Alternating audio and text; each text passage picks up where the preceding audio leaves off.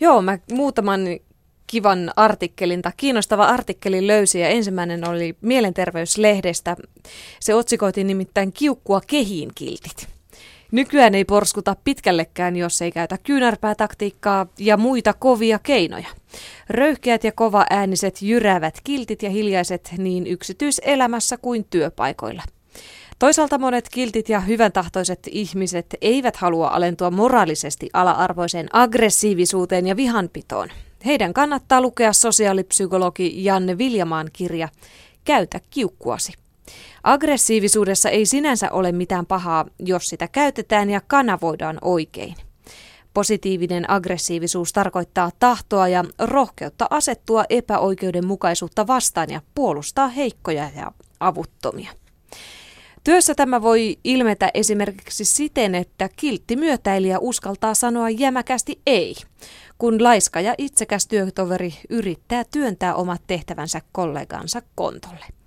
Viljamaan ansio on, että hän löytää moraalittomana pidetystä aggressiivisuudesta myönteisiä puolia, jos hyvän tahtoiset ja vastuulliset ihmiset kieltäytyvät aggressiivisuudesta, he samalla antavat röyhkeille kilpailijoille lisää tilaa ja valtaa. Negatiivinen aggressiivisuus pystytään kukistamaan niin yhteiskunnassa kuin kunkin yksilön sisällä vain positiivisella aggressiivisuudella. Näin siis kirjoitettiin Mielenterveyslehdessä. Kuulostaa hyvältä, mutta mä väittäisin, että helpommin sanottu kuin tehty. Niin, varsinkin jos on vähänkin sellainen temperamenttisempi luonne, niin se on Aivan. totta. No, miltä sitten kuulostaa se, että kaveri tekee taas oharit? Ärsyttävä. mm, aika monelle nimittäin tuttua. Tein sen taas. Olimme sopineet ystäväni kanssa puhelimessa, että näemme töiden jälkeen. Mutta töissä venähtikin vähän pidempään, eikä tapaaminen väsyneenä enää houkutellut. Soitin ystävälleni ja peruin treffit vedoten kiireeseen. Kotisohvalla podin sitten syyllisyyttä, jota lisäsi ystävältäni tullut tekstiviesti. Hän harmitteli ohareitani ja kertoi leiponeensa minua varten omenapiirakankin. Susanna myöntää suoraan, että hän peruu tai siirtää sovittuja tapaamisia nykyään liian usein ja liian heppoisin perustein, koska se on niin vaivatonta. Heli puolestaan joutuu usein ohareiden uhriksi. Sellaisia alustavasti sovittuja tapaamisia ja menoja perutaan jatkuvasti. Alustavasti on sovittu, että mentäisiin ja sitten ei mennäkään. Itse olen valmistautunut lähtöön ja toinen ei oikeasti missään vaiheessa olekaan. Tai sitten näitä sopimuksia ei edes muisteta. Välillä se tuntuu loukkaavalta.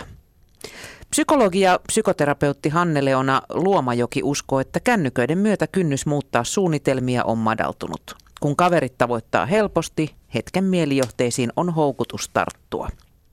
Kaveruussuhteetkin ovat muuttuneet, kun pienistä yhteisöistä on lähdetty isoihin kaupunkeihin ja riippuvuus yhdestä pienestä porukasta ei ole enää niin suuri. Psykologi Tuija Matikka sanoo, että nykyajan tulos- ja tavoitekeskeisyys on soluttautunut myös ystävyyssuhteisiin. On salsakoulun kaverit, joogakaverit ja vertaistukiryhmä verkossa. Tiettyä tarvetta varten on tietty kaveri tai tietty porukka. Ja samaan aikaan myös ihmisiä esineellistävä ajattelutapa on yleistynyt. Saatetaan miettiä, että mitä minä tästä ihmisestä tai tapaamisesta saan. Treffit voi huoletta perua, jos jotain kiinnostavampaa tai houkuttelevampaa ilmaantuu. Jos ystävän jatkuvat perumiset loukkaavat tai ärsyttävät, niin ne pitäisi kuitenkin ottaa puheeksi. Toinen ei ehkä ole välttämättä ymmärtänyt loukkaavansa. Voi aloittaa kysymällä ohareita tekemältä, mitkä ovat hänen kriteerinsä toimivalle ystävyydelle ja kertoa sitten, että haluaisi itse pitää sovituista asioista kiinni. Tärkeää kuitenkin on, ettei pyyntö muutu vaatimukseksi, sillä vaatiminen ja ystävyyden vapaa-valintaisuus sopivat huonosti yhteen. Moni selittää, että on ystäviinsä sitten yhteydessä Facebookin kautta, mutta vaikka Facebookin kautta pystyisi, pysyisi kärryillä ihmisten kuulumisista ja pitäisi yhteyttä ystäviin, niin ihminen tarvitsee kuitenkin myös tapaamisia kasvokkain. Psykoterapeutti Hanne-Leona Luomajoki sanoo tässä vielä, että jos ei koskaan tapaa kasvokkain ystäviä, niin tunneside höllentyy. On tutkittu, että kun kaksi kehoa kohtaa, tapahtuu solutasolla asioita, jotka vahvistavat kiintymyssuhdetta.